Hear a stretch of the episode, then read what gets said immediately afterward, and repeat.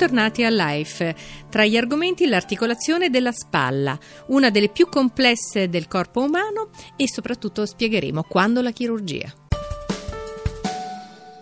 Un'esperienza unica per rilassarsi e staccare la spina e il bagno di gong, come ci ha spiegato Luca Loreti, operatore olistico del suono. La creazione attiva di suoni attraverso il gong e altri strumenti ancestrali, e non di meno attraverso l'uso della propria voce, può rivelarsi essere una delle esperienze più potenti e trasmutative che possiamo fare, proprio perché permette una manifestazione piena del proprio spirito creativo, del proprio potere di creare effetti sonori e vibrazionali in una sorta di stato ispirato, in un flusso continuo che genera stupore a sua volta. E così otteniamo almeno due risultati. Una è una progressiva liberazione dagli schemi che limitano ogni possibilità di esplorazione del nuovo. L'altra è una costante fecondazione della nostra sfera creativa, che diventa sempre più prolifica. L'esperienza che ne deriva è di grande piacere, di un profondo benessere, di grande nutrimento.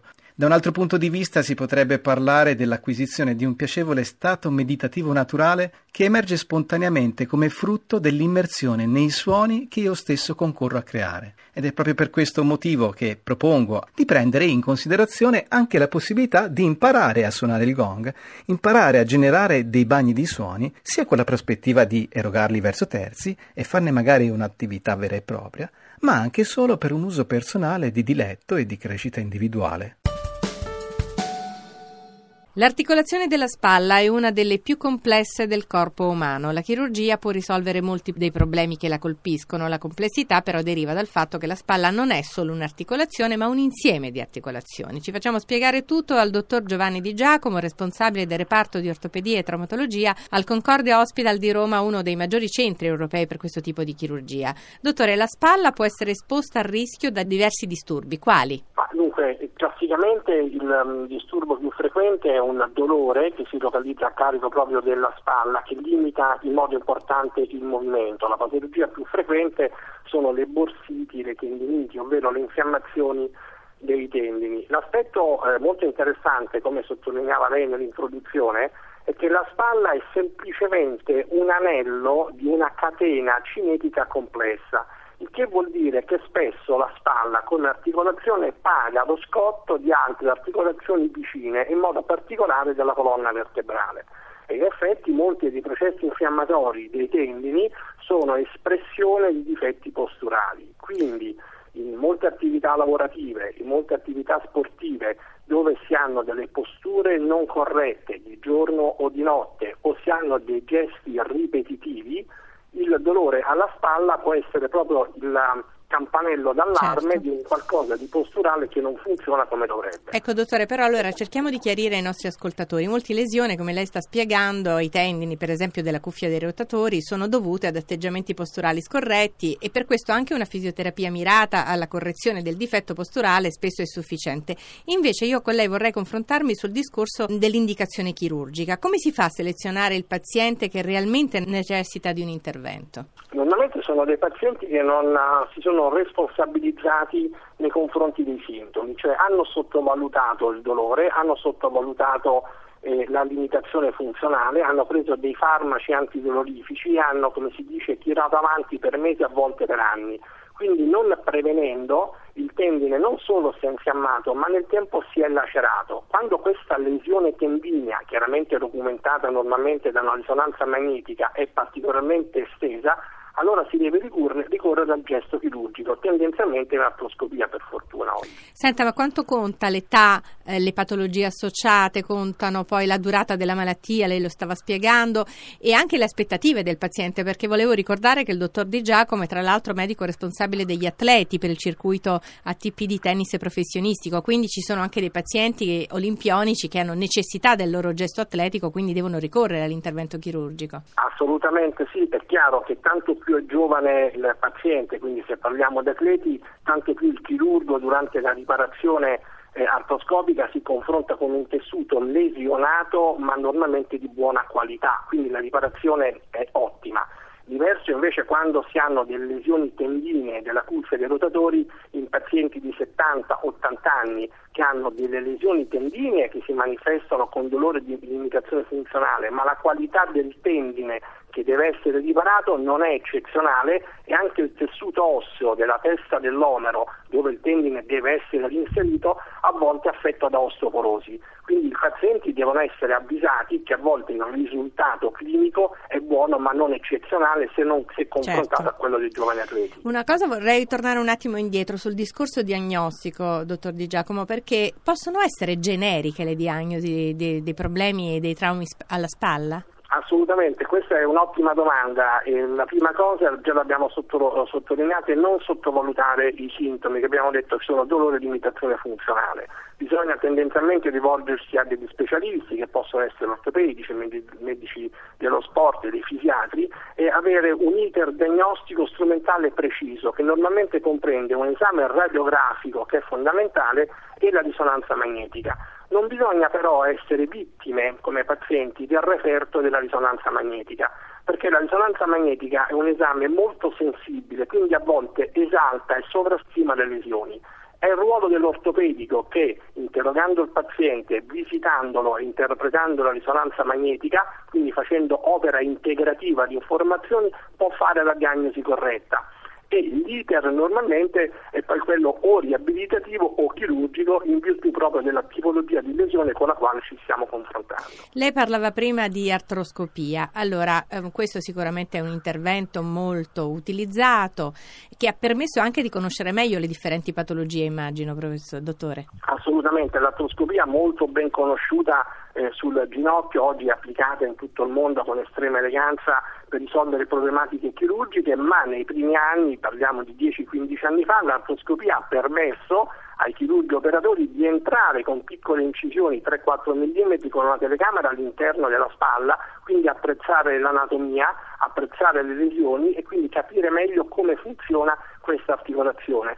Quindi l'artroscopia come mezzo sì terapeutico, ma è stato utilizzato e ancora utilizzato molto come mezzo di studio proprio per migliorare le tecniche chirurgiche. Chiaramente non solo artroscopia, però ci sono anche indicazioni differenti, bisogna esaminare ogni storia a sé, ogni spalla a sé.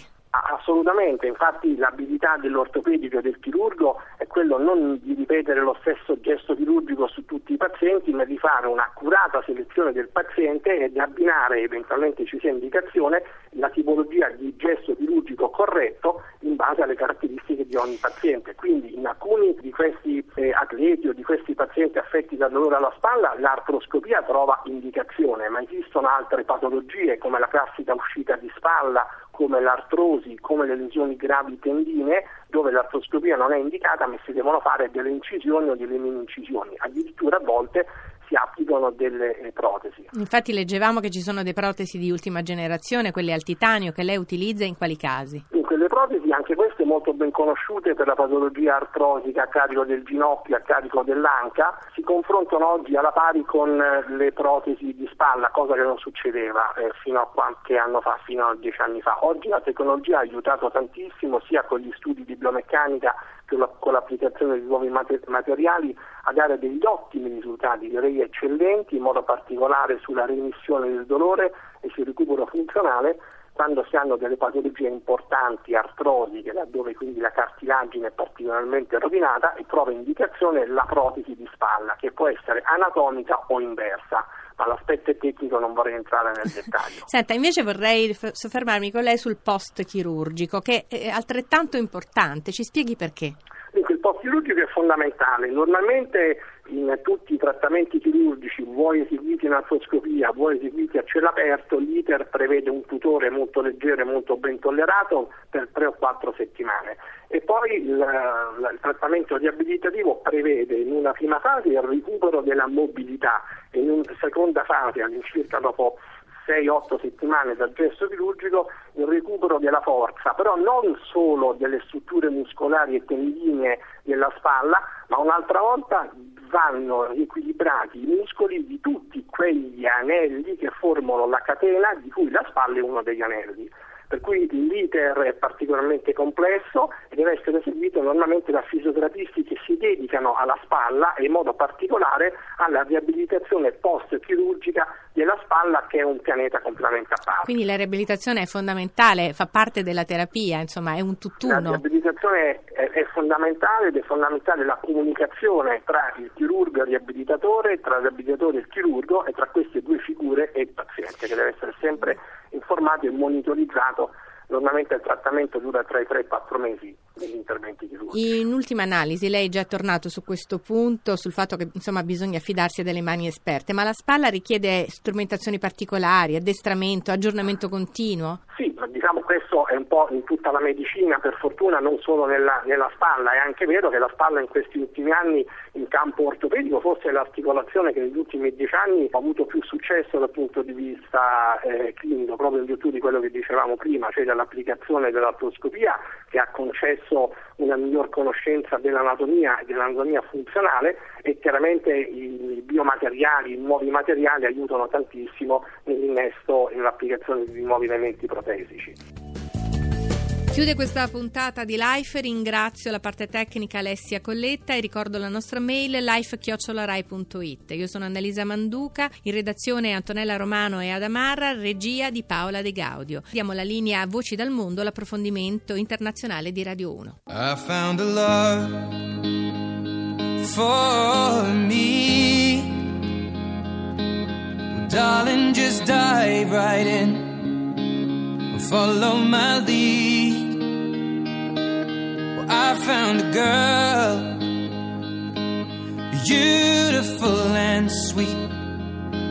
Well, I never knew you were the someone waiting for me. 'Cause we were just kids when we fell in love, not knowing what it was. I will not give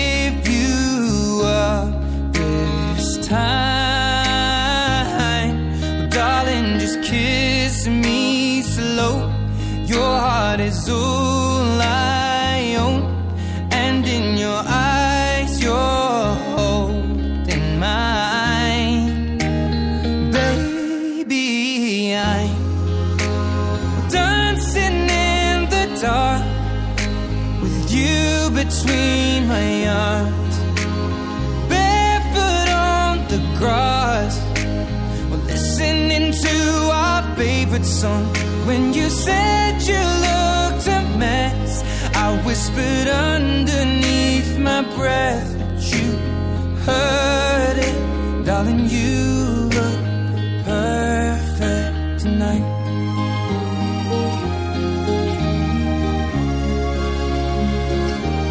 Well, I found a woman stronger than anyone I know.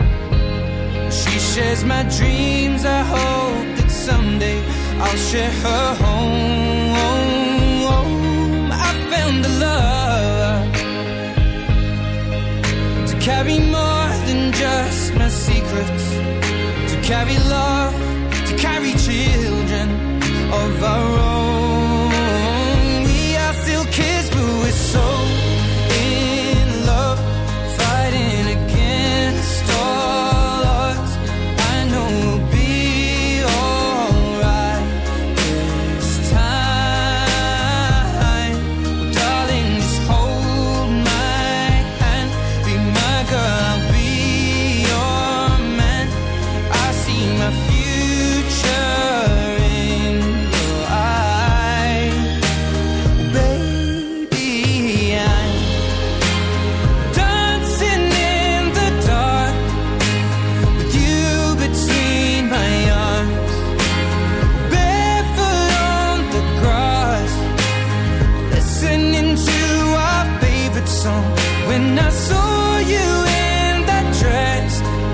so beautiful.